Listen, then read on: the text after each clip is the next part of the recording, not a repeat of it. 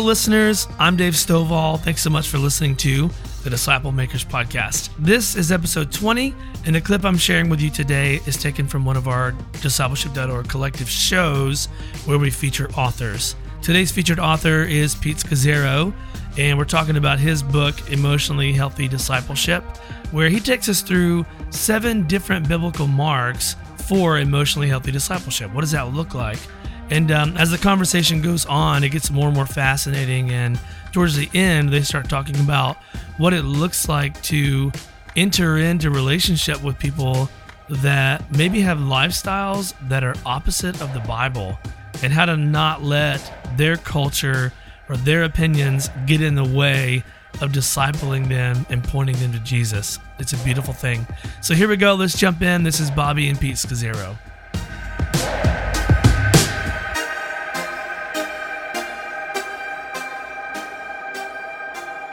It is my privilege to interview Pete Scazzero uh, this morning. Pete, do you want to welcome everyone? Welcome, everybody. So glad to have you here. And I'm so glad to be with Bobby and discipleship.org this morning or today uh, or whatever you're listening to this. Well, it's our privilege to have you. This interview is really a good interview with Pete about a super important book. So, anyway, let me tell you about this book. Uh, this book is one of the best books that I have read on disciple making. And uh, those of you who know me know that I've read a lot of books. In fact, my wife will tell you I've read too many books. Um, but I just want to begin by letting everybody know up front I'm a raving fan of uh, what Pete has done here. So, Pete, as we jump in, uh, if you could, would you please tell us a little bit about why um, you have written a lot about emotional health. Seems to be one of the gifts that you have to the church is your emphasis on emotional health. Yeah, uh, we call what we call emotional healthy discipleship really came out of our story, and uh, over 25 years ago, when we hit our own wall uh, in our own our own discipleship with Jesus, and then making disciples and building uh, a church and it launches on a journey that you know again over a quarter of a century of wrestling with uh, the the really the content, the biblical foundation of how we're doing discipleship. Not, not so much I mean, the, the, methodology. Um, you know, Jesus in the three and the twelve and the seventy and the concentric circles. That's clear. Um, that doesn't change life on life. But it was the content of that discipleship that we realized we lacked, and that we felt that the whole all our training in seminary, leadership conferences, parachurch movements, there was a large gap. And so our work has been, uh, and so our as we began to dig into that missing those missing pieces, which I would call biblical missing pieces, or not. It's not about methodology missing pieces. It's biblical missing pieces that, for a variety of reasons, uh, here in the 21st century, we ignore them. We we don't pay a serious attention to them that unless our conviction is that and our work has been as out of a local church over all these years is pioneering how do you integrate this in the context of a local church building a church culture mm. that deeply changes lives and thus is able to engage in mission sustainably into the world long term so this book emotional discipleship i wrote because um, uh, I had written an initial book called Emotionally Healthy Church 20 years ago when this all yeah. first started. Yeah. And it was written to pastors and leaders about this biblical framework and culture. Uh, it, but I wrote that at a time when the word emotional health was unheard of. I mean, that was like, that sounded like heresy, psychologizing the gospel. Uh, it was a very different time in church, in the church history. Now it's very different. So what I did was basically that we took that book off the market and we rewrote another one called Emotional Discipleship with the same goal now after 25 years of thinking of what is it to get at this missing piece called emotionally healthy discipleship. Well that that i, I just really appreciate it. Uh, you and i were talking just before we started and uh, one of the things i really like about the book is your own personal story and especially as you start the book uh, just telling you know your own experiences and your wife's which you know you and I have talked about before, but I just went reading it. I'm like, yes, this is so this is so true of so many people. yes. So you kind of hinted at this, but let me ask you, what led you to write this book? I mean, you've got like five other books on yeah. emotional health. Why did yeah. you write this one? Well, again, I, I've written books related to like the emotionally healthy leader, which was to the leader's personal life and formation in Christ. Uh, I've got a number of books out there that are meant for the church, emotionally spirituality, which is by far the most popular. Some day by day books, uh, daily office devotionals, curriculums that are for the church to implement discipleship. This book I wrote with the intention of how do you build a church culture? What are the core mm. ingredients theologically that have to be in place that deeply transform people's lives? I because it's going to come out like Jesus formed a community, formed, but it was that that that community of the twelve had a radical theology uh, that uh, he had to implant deeply in them. So I'm looking at a church culture because if we don't build radically different church cultures, um, we're not going to be reproducing real discipleship church movements. Amen. So it's got to start. I wrote, um, and I wrote this to leaders uh, in the church because I we got it. The leaders don't live it. We can't we can't give what we don't possess. That's right. Uh, and so my audience was very narrow in a sense. Um, you know, folks wanted a book for everybody. I said no. I, I we got to think strategically. This is to leaders uh, and pastors. Um, and so I, I, wrote with a bit more of a oomph, tried to make it accessible. Yeah. But yet lots of footnotes of where you can go for further study. Because I get into things like historical theology, church history, all kinds yeah. of things that yeah. uh, a lot of folks like, well, I don't really know much about that. I said, I know it. You, you, you need to learn. Okay. Yeah. Part of your own development is broadening your own discipleship so you can bring that to the church. What's what's so good about your book is the specifics uh, again, you and I talked about this before we started. Francis Chan just came out with a book uh, on unity, and it's interesting because um, Francis says many of the same things that you're saying, uh, and and so it's good, especially the last quarter of Francis's book. But what I really appreciate about your book is you're saying those things, but you're very specific about here's what this means and here's what we do. Now, Pete, I want to show a diagram that's in your book to everyone. Mm-hmm. So I'm going to put it up on the screen right now. And uh, it shows the difference between traditional disciple making and transformative disciple making, as you describe in your book. Yeah. Would you would you uh, explain this diagram to us? Yeah, I, I would say that you know traditional disciple making in the church is if we can get people um, you know, coming to Christ. They're they're part of our community. They're attending church. So they're hearing the word weekly. They're in worship. They're connected in a small group. Uh, they're serving with their gifts. Uh, they're giving their time, talent, and money. Uh, uh, then we're going to have an impact in the world. That that's and, and so we, we keep our our staff very much focused on that. We can measure. It's very measurable. Primarily by numbers. How many are connected? How many are serving? How many are attending? How much giving is happening?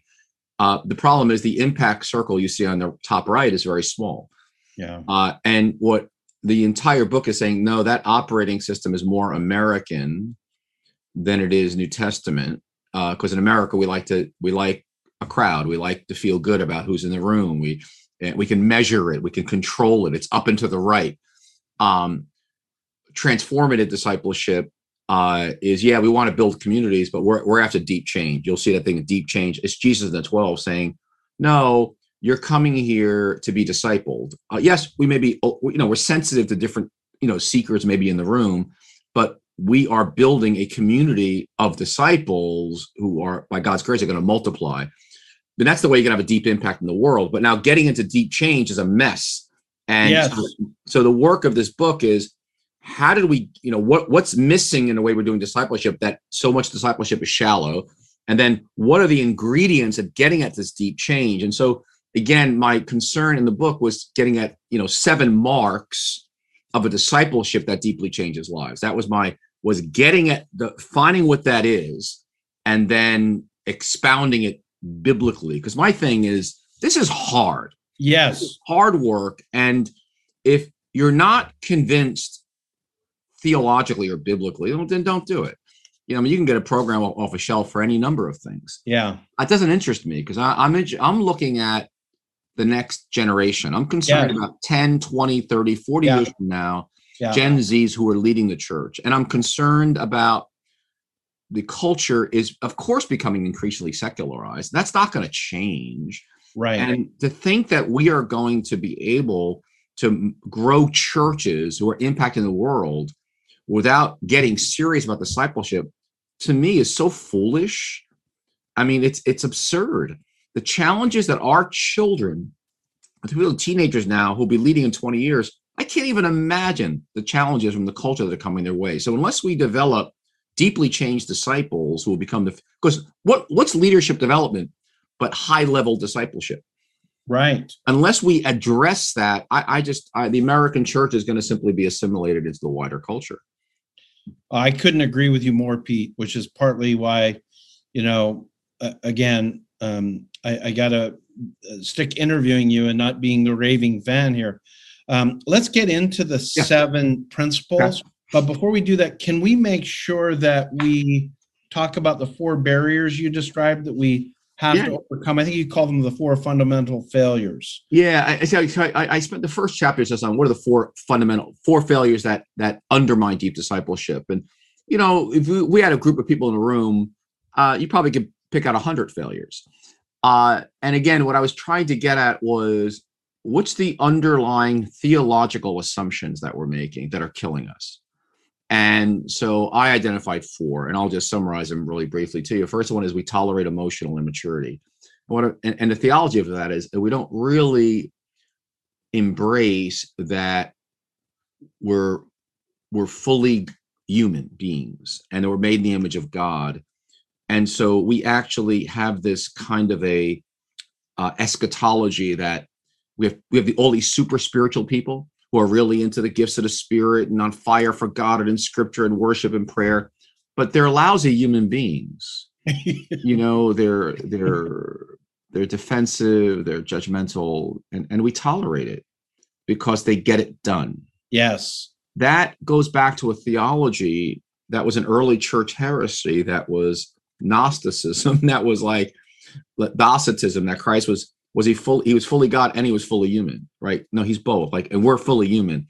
And so there's a lot of scripture about emotional maturity and spiritual maturity. You can't separate these two things. yeah, yeah. and basically just think of First corinthians 13 if you're not a loving person paul would say you're immature period. Yeah. doesn't the rest of it doesn't matter. I, well, I, and, I, and you're not you're not you're it's kind of like of all the things the new testament's going to emphasize uh, results is not the thing it's gonna it's gonna be the way we love like jesus. Exactly.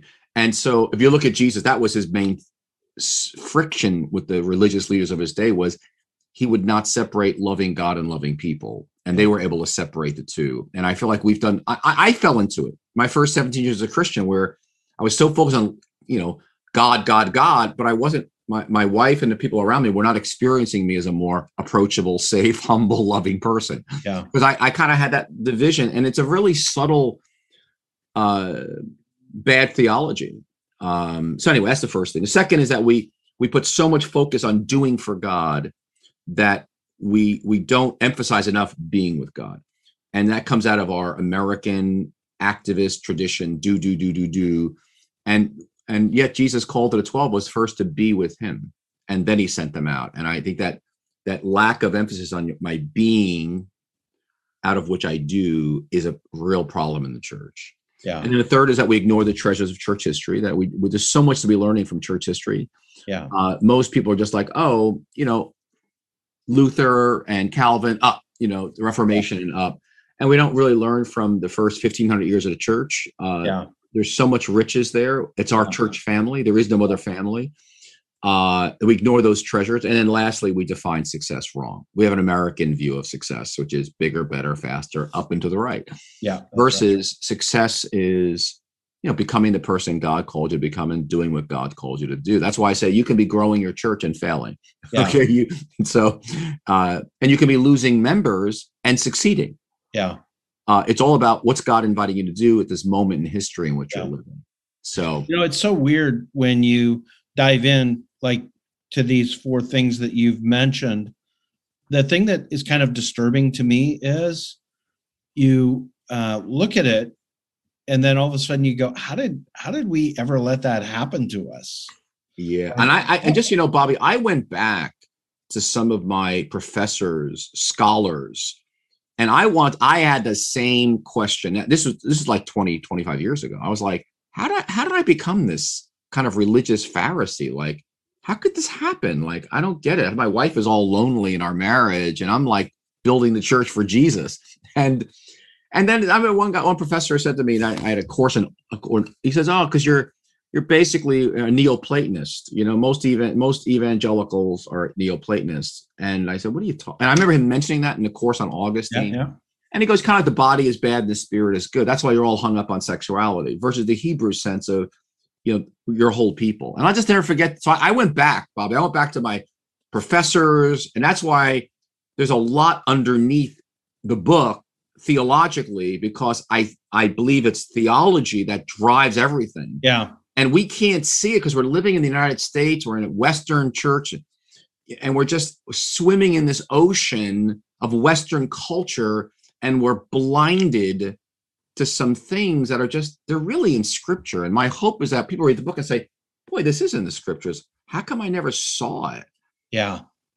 No, I I I felt the same way. And one of the things that the book does is the book helps you to have a good lens to look at these things. And the natural question is going to be, how did we ever get here? Which, Yeah. like what you and I have been talking about. And I think really the, the short answer, Pete, uh, tell me what you think about this. The short answer is that the culture has influenced us. American culture, American business culture, in many ways, Yeah. you know, where we've turned church into a business. Yeah. If we're really honest, you know, bodies, bucks, buildings. yeah. Uh, um, if we're really honest, the truth of the matter is the culture It uh, ended up causing us to get there more than scripture. And so I'm looking for people on my board who are CEOs, who are business people. Not that I'm not against that at all. The point is, versus I'm really developing godly people in Jesus, deep people in Jesus that listen to Him, Yeah. that are you know grounded. I I think right. We go to and I the Willow Creek conference that all the pastors. I don't know they still go to it. You know, you go in to learn from non Christians about how to How to know, do it how to- better, how to be better leaders. yeah how, how, to, how to do branding and your market niche and all that. But it's interesting you know and, and it was very popular. We love that. And i used to i used to sit there saying this i mean i like i enjoy the talks and all i said but there's something wrong with this thing. Yeah. because i just don't see the anything in church history on this ever. I mean the people who were the leaders in the early church the first five six hundred years were monks Yeah. who became bishops. They Yeah. were prayers. They were theologians. They were people deeply immersed in scripture, deeply immersed in a life of prayer, and they led cities and movements. And I, I said, just so different how, again, we, we just, it's this whole United States history, Western capitalism, prosperity, big. Uh, and it's it's uh, and I think we're paying a price for it. I think some Yeah. of the scandals that are emerging that is nothing new, but I don't think I, I think we'll continue to see leadership scandals, Bobby, uh, until we change our discipleship in the church Yeah. uh, because we're allowing people in leadership who do not who maybe maybe have the gifts and the anointing, but they don't have the character or the life to sustain the, the weight of leading. Yeah, and and I think that you did a uh, you pointed to something important when you talked about the uh, uh, Gen Z emerging. Uh, we we owe it to them to be working on this stuff because they're not going to buy into the foundations that have prevailed in the evangelical church until now. No. We got we got to deal with this stuff. Yeah, I, So- yeah, absolutely. Pete, let me uh, introduce the seven principles uh, of emotionally healthy discipleship that you talk about in your book. So I'm gonna, uh, I'm just gonna read through them, uh, and then I want to come back uh, and camp a little bit on a couple of them. Sure. Does that sound good? Sounds so the, great. the first one is be before you do. So it talks about being more than doing. Uh, second, follow the crucified not the Americanized Jesus. These are really good. Number three, embrace God's gift of limits. That you know you're limited. In fact, I love. Uh, well, I'll come back to this one because I love a, a, a, thing that you say in there. Uh, then the next one is um, discover the treasures buried in grief and loss. In other words, we don't run from grief and loss. We discover uh, the treasures. Uh, next, make love the measure of maturity. Wow. It's like um, one of the ways I like to describe that, not that I always do it, because I'm working on it, is that love is really the ultimate test of a true disciple. Like, of all the things you want to put in there for orthodoxy and all that, yeah. at, at the top is going to be do you love like Jesus? Mm. Uh, and then break the power of the past. So we all have a past that influences us. And then lastly, lead out of weakness and vulnerability. So, so those are good. So I've got some questions on each one, but before I do that, let me remind everybody who's watching this, please be putting questions in the question and answer box, and we'll try to uh, get your questions to Pete where we can. But Pete, of all these seven, if you could just pick one, and I know you don't want to pick one, yeah, but just pick one, which one is it? Well, I put them in. I put them in an order on purpose, uh, ah. and I, I, I did. I was very intentional. So I began with "Be before you do," and then follow the crucified, not the Americanized Jesus, and embrace God's gift of limits. Because if you don't do these in that order, you won't do. The, it doesn't matter. You won't do anything else. Uh, oh, you can't because it's all about s- slowing down to be with Jesus, be with yourself, be with others before you do. That first one is the most difficult because I have to rearrange my whole life of to slow it down so that I'm actually being. I know as I, I my the state I'm in is what I give to other people, and so it's really that historic thing of you know Jesus called the twelve to be with him. It's and and I'm going to expand on it. It's it's being with him, and I kind of try to flesh it out what that looks like because it's it's it's not just having a longer quiet time. Uh, and again, what I'm doing is pulling in now the riches of history of things like okay, that involves silence, uh, integrating the practice of stillness and silence before God into your life, which we don't do very often in the church today. Yeah. Um, and yet historically in the church, silence and stillness were right up there with Bible study and prayer. I mean, it's just you can't separate the two. But we're we're just our world is just so noisy. It's it relates to feeling what I'm feeling and having space to actually like all the churning up going on within me. I'm able to bring that before God like David. I've got space to wrestle with my motives. Why am I in a hurry? Why am I upset that this person sent me this email? I've got time for I got time for reflection before God. I'm not just again meeting, meeting, meeting, meeting, racing through life. And um, you know, and so I'm I'm cultivating rhythms in my life to be Sabbaths and I call daily offices and but I'm, I'm cultivating a container in my day and my week and my year to be. That's the most important thing I do is invest in my own walk with Jesus out of which everything flows. And if I don't get that right, I'm skimming and I'm just uh, uh, I'm giving crumbs to people because I don't have the space. And my, my first 17 years of leadership, that was definitely me. I was just, I always had way too much to do. Um, and I was doing more than God asked, and I was exhausted. So that first one is a big one um, because it's really slowing down. It's slowing down. And thus you're asking a different set of questions to people you know that you're discipling about their being. Tell me about your rhythms mm. in your days. Tell me about your if you're married how, how how's it how you walking this out in your marriage? Yeah. How you walking this out in your singleness? Like you're not just racing. I know but how, how's your small group going? You know is it multiplying? Yeah. you know it's like well you're slowing the thing down because you're concerned about the person the integrity of the person, your being and their being. There's nothing more. So you set your church saying, how is the being, you know, how is the balance? And I use the story of Mary and Martha, that whole most people have way too much activity going on and they're exhausted. Yeah. Well, that's a that's an oil light in a car. That's the Holy Spirit saying, "Stop, something's off here." Yeah. Because No, that's good. Well, uh, let me jump in on a couple that flow. And I'm glad for you to clarify that they're in order. Um, I wanted to talk about the third one, embrace God's gift of limits.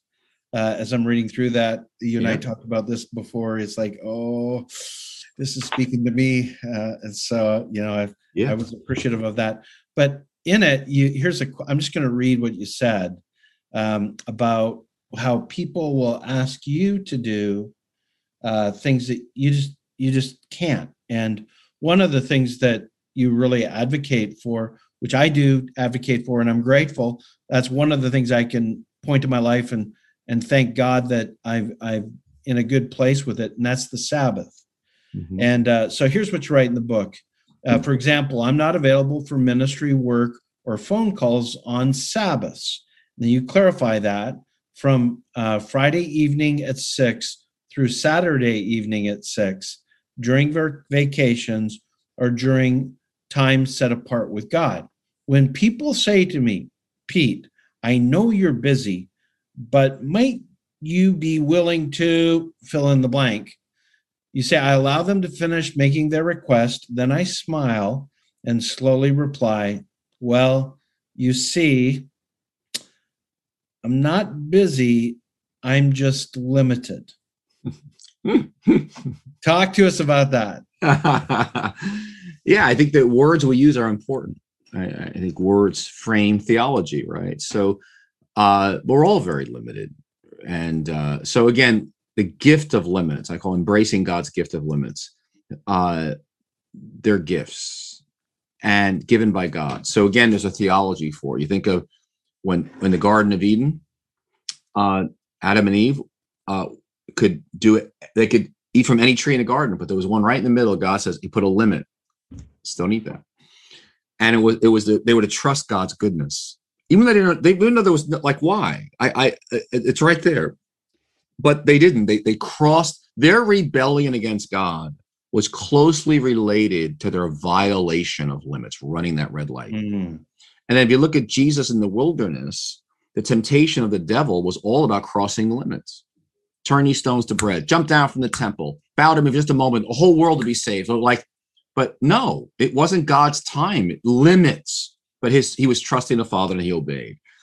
And so you see this issue of limits in scripture. And I can give you many, John the Baptist, you know, a person can receive only what's given to him from heaven. He just he didn't get jealous of other ministries that were growing yeah. uh, and he let it go. So anyway, th- th- there's a whole theology. So to me, the limits is, a, is is such a healthy framework. God knows I'll I'll I'll, I'll get in all kinds of trouble, and so it's very critical that we embrace our personal limits, yeah. and then we help other people embrace theirs as well. And the church embraces hers. Like we're- only one part of the bigger global church, yeah. not the whole church. And so, what's God's invitation to me? What's success for me and our church? Success is again doing what God's called you to do. So, with and so there's limits to that. So, okay, other pastors have the gift mix. For example, I have a church of ten thousand people. You know what? God didn't make me that way, and th- they're not bad, but that's just not how I'm made. So, if I try to be somebody I'm not, Yeah. I will ex- not only will I violate God's nature in me, uh, I'll become a fake person. I'm actually going to make life miserable for everybody in leadership here. Yeah. So part of it is what's God's what you're trying to be what you're not. And what, what, what's so God's asking you to do. Mhm. Yeah, it's so important what you're saying because I think so many people in ministry, especially if we go back to where we started with the North American uh, culture, you know, up and to the Yeah. right, there's so much pressure on pastoral leadership to produce numbers and Yeah. to be perceived as successful. And it just ends up putting pressure on people that God never intended. Well, and that's why the chapter before this, be before you do, is chapter the first mark. The second is follow the American, follow the crucified, not the Americanized Jesus. The Americanized Jesus, and actually, what I did was in that second chapter, I spent about three to four years studying the Gospel of Matthew and John on discipleship, and, and from from two angles. One was every verse was how did Jesus disciple these twelve? What were some of the common themes that he was constantly hitting? And the second was and, and his process and then why was it so hard for the 12 to get it? And so when i when i got i, I ended up having these four categories of the americanized jesus but actually they come out of the new testament. Because the americanized jesus is actually a worldly discipleship model and it was in the 12 they had they had learned it in the in the synagogues. They even though they were in the first century uh, it was part of the whole religious pharisee sadducee system of their day and Jesus was trying to break them. And they, they'd already been molded. They had been they'd been discipled wrong, and they had a view of what the Messiah was going to be like, and what it would be like to follow the Messiah that was all twisted up in Judaism of the first century. And Jesus had to break it up and teach them, no, this is my kingdom. So I, so actually, these four categories didn't come out of a sociological study. They actually came out of scripture. So uh, that's why they, they, cross all cultures. So here, here, I'll just read them to you real quickly. All right. So what are so the world's discipleship is be popular. Jesus says reject popularity. And again, Peter wanted everyone to be impressed with him, so he denied Christ three times. You know, that's, that's why he, want, he didn't want to go to the cross. the world's discipleship is be great. Disciples wanted to be great. They were fighting about who's the greatest right up to the very end. But Jesus says, reject greatness categorically. In fact, be little with little people. And then the world's discipleship is be successful. Peter wanted to be a success. That's why he said, Never, Lord, you're not going to the cross. And Jesus says, Get behind me, Satan. Jesus says, Don't reject success by the world standards. Completely reject successism. That's nothing to do in your vocabulary. And then finally, the fourth world's discipleship is avoid suffering and failure, which is definitely disciples one of suffering and failure. Mm-hmm. And Jesus said, basically, no, embrace suffering and failure. This is the way my kingdom is going to get built.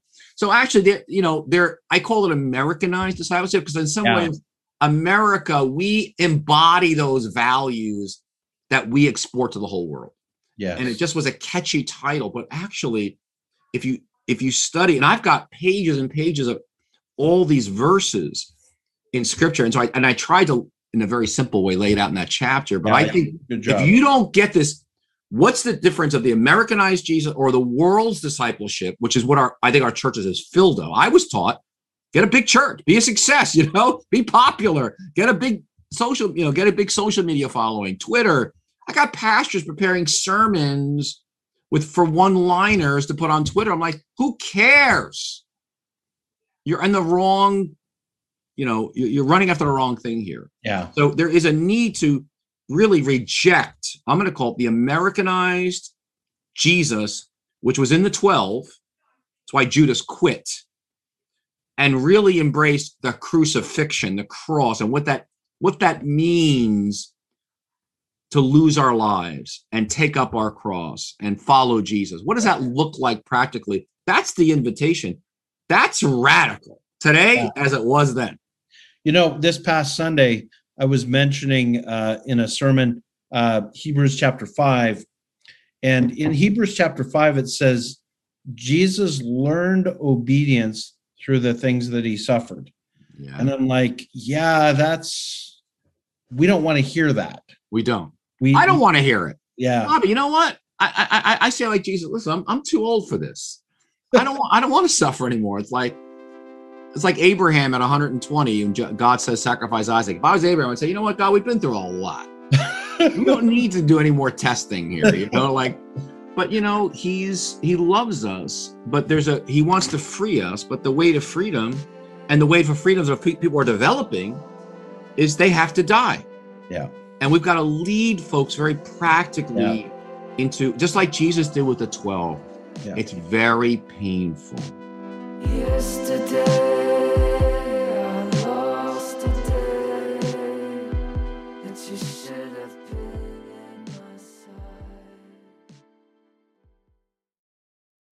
I want to take a quick break and tell you about something cool happening over at discipleship.org. It's our discipleship.org collective. It's an online community for disciples and disciple makers. And if you fit in either one of those categories, then the collective is designed just for you. The website itself is super cool because it's basically like stepping into a virtual church building with a welcome center, an auditorium for our main events, and even classrooms. Right now, you can get free access to this collective with all of its webinars, seminars, ebooks, and even disciple making assessments for you personally or for your whole church. And this is a community, so you can also have the opportunity to connect with other disciple makers. And while membership is free, there's also a premium access option, which includes courses, certifications, and online gatherings with other leaders from around the world. So head on over to discipleship.org/collective and sign up for your free membership today.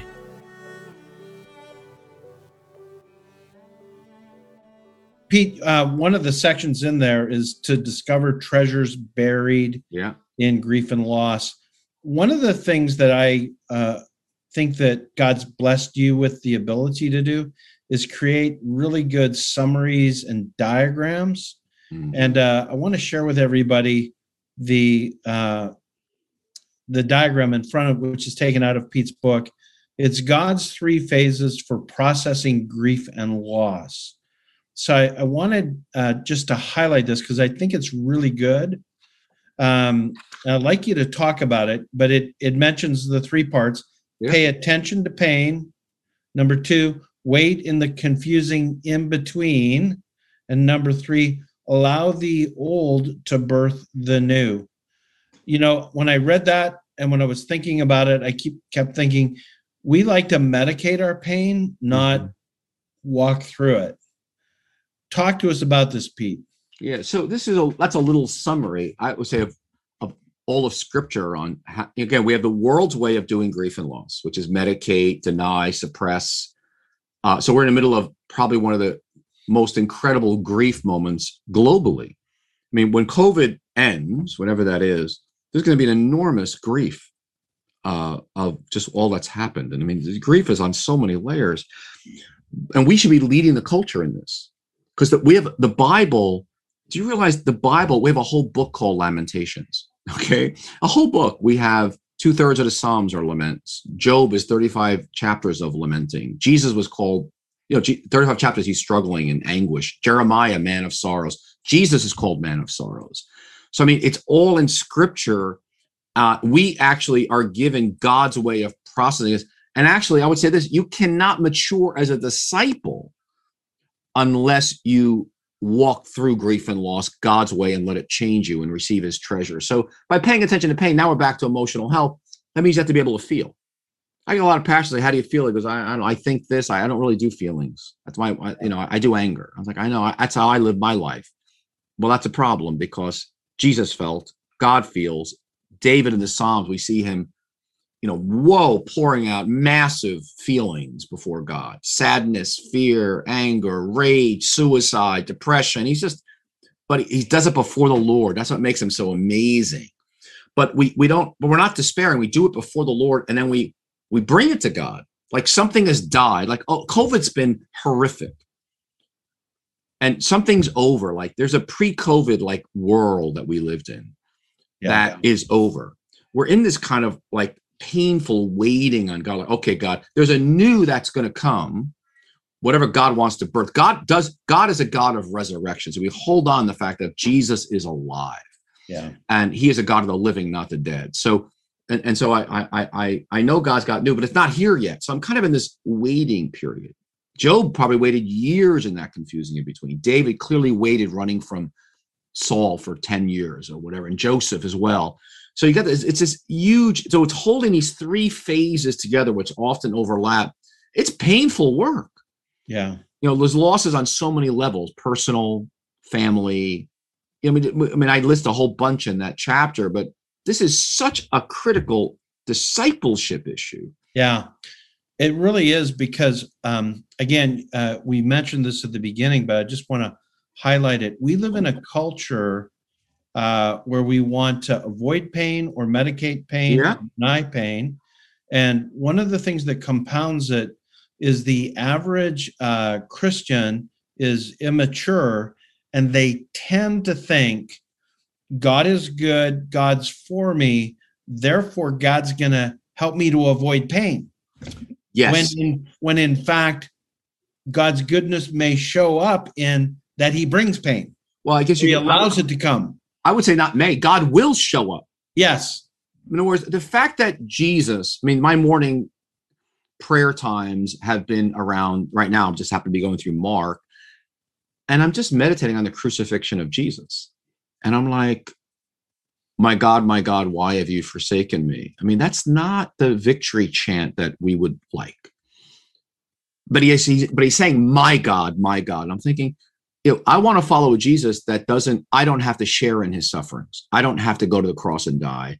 I don't have moments where I say, Lord, let this cup pass from me, but not my will, but your will. I may not be dying for the sins of the world, but I'm following Jesus of Nazareth, my Lord. And so there's a sense where he he provides the model of what life is meant to be, you know, for us. So grief and loss, I, again, I'll say I, we're not going to develop mature disciples if we don't lead people into how what does it mean to follow Jesus through our losses in life. Well, that's good. Hey, Pete, in the chat box, here's one of the questions. Um, I got uh, Bruce says, How would you encourage your senior pastor to adopt emotionally healthy discipleship uh, versus the CEO leadership style? There's a couple of other questions I want to get to, but given that we're talking about a totally different model, yeah, yeah, uh, where would you start? You know, I, I would I would say start with yourself uh start with you um you gotta understand you're you're senior pastor just like uh, just like i'll just talk just like myself he's been shaped by it's not his fault he was shaped by a culture and it's deep you know yeah. it's hundreds of years of history it's yeah.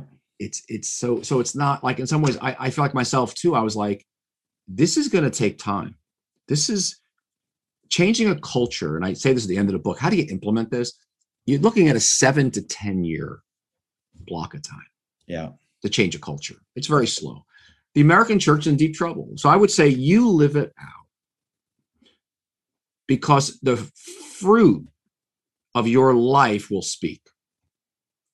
I, I don't, I would not rush to quote change him or your church. Yeah. I would look, we like to say, fine, you live it uh, maybe ask permission to do a pilot with some people you know do the emotionally healthy discipleship course there's a course that you know that we offer to churches but you want to if you're not living it don't do it we don't need programs you know it's only meant to give you a structure to get the content practically into some people's lives so you can work with them um, but I, I would go really slow and non-judgmentally remembering how slow we change yeah you know i like that uh, expression uh, I forget who said it, but everybody thinks of changing the world.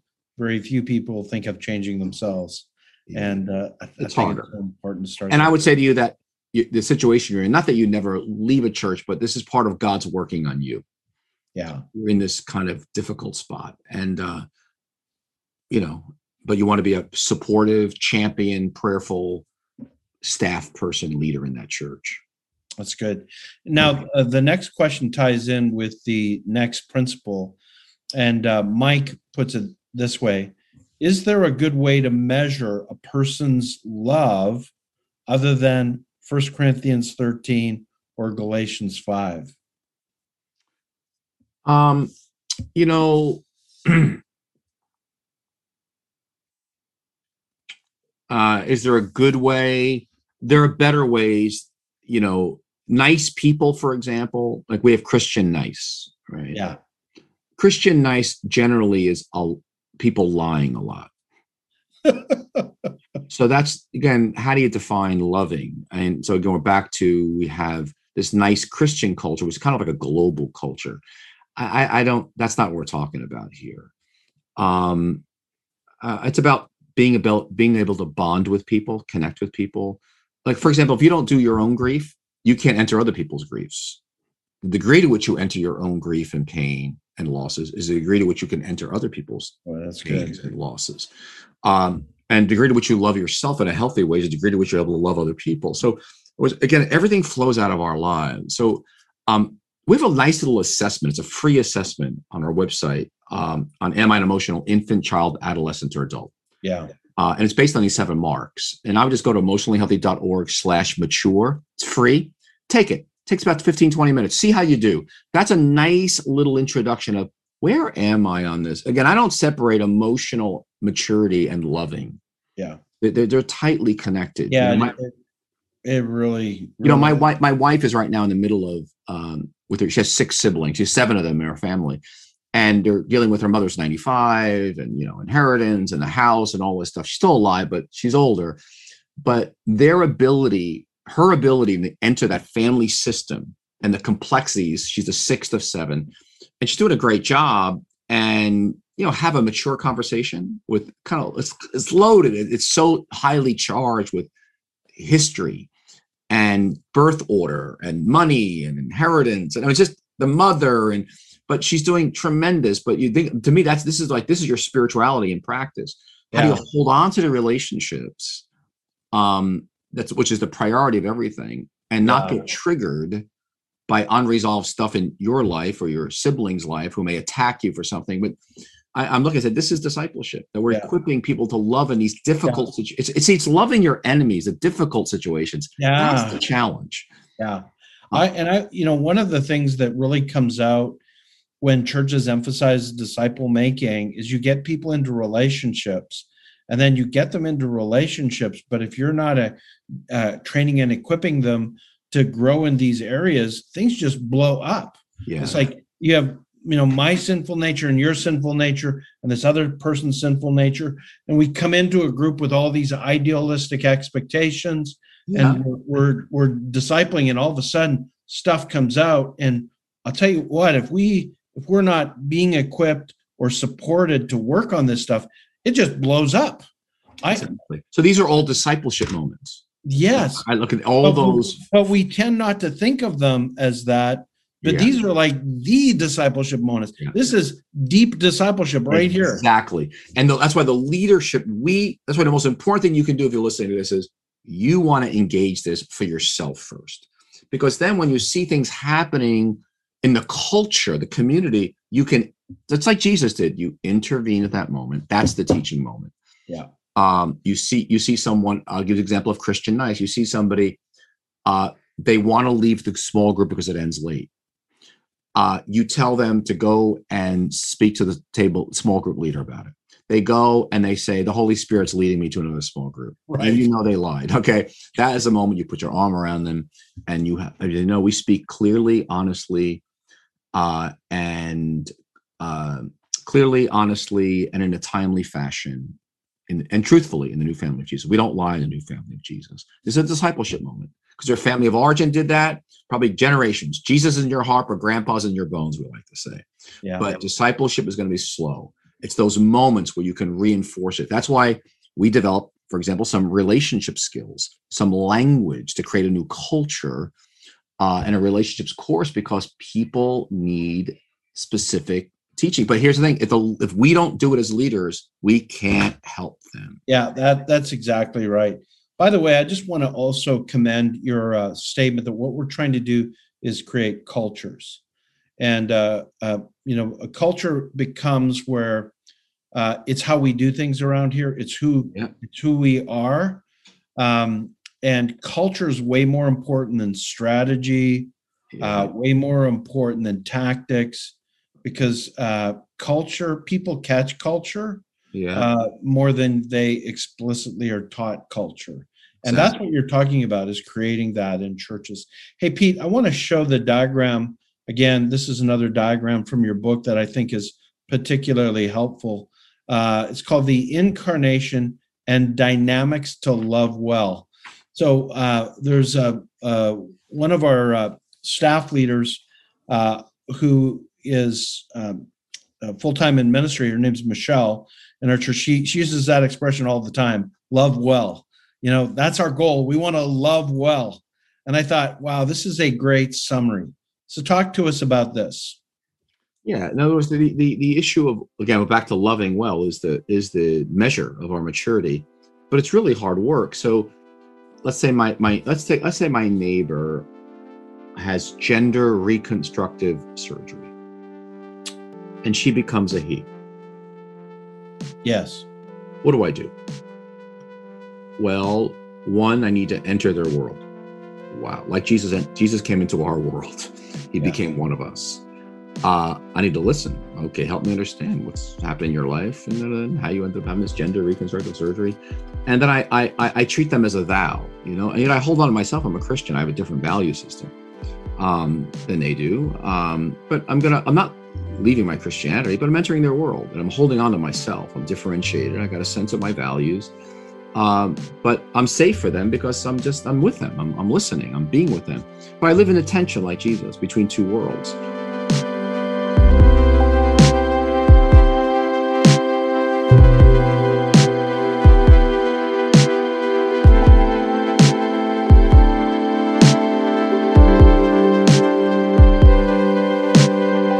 That was awesome. And I can't think of a better way to describe what it looks like to begin discipling people that don't know Jesus yet. Living in the tension between the two worlds the world of following Jesus and the world of not following Him.